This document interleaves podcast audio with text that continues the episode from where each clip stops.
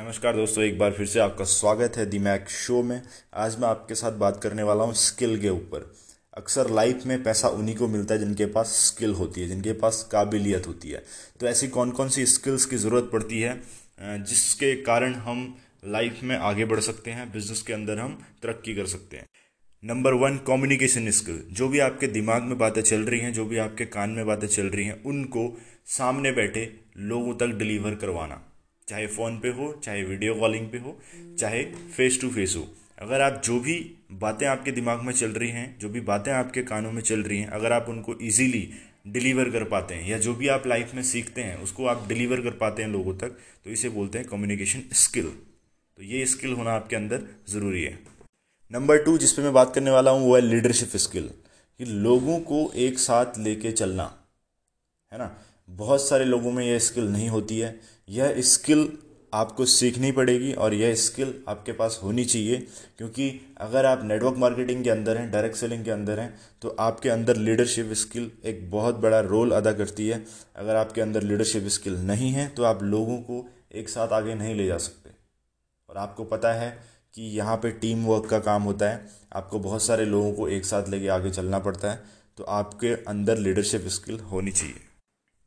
अगली स्किल के बारे में बात करूंगा। अगली स्किल है पर्सनल रिलेशनशिप।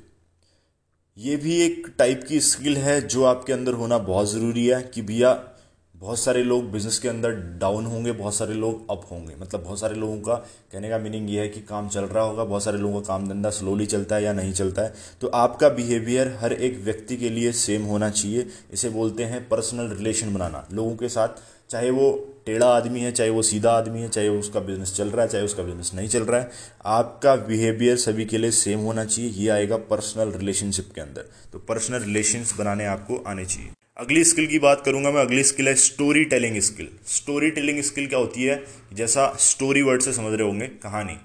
कि आपकी अपनी कहानी होनी ज़रूरी है ना। आपकी जो अपनी रियल कहानी होगी वह आप लोगों के सामने रिप्रेजेंट कर पाते हैं, डिलीवर कर पाते हैं कि नहीं कर पाते हैं।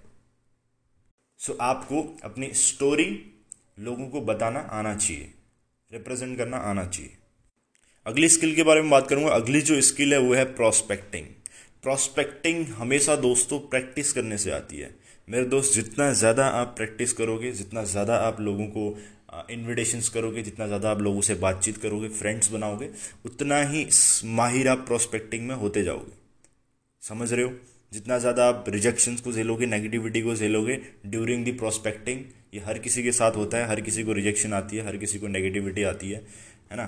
तो ये चीज़ें आपको ड्यूरिंग दी प्रॉस्पेक्टिंग झेलनी ही पड़ती हैं।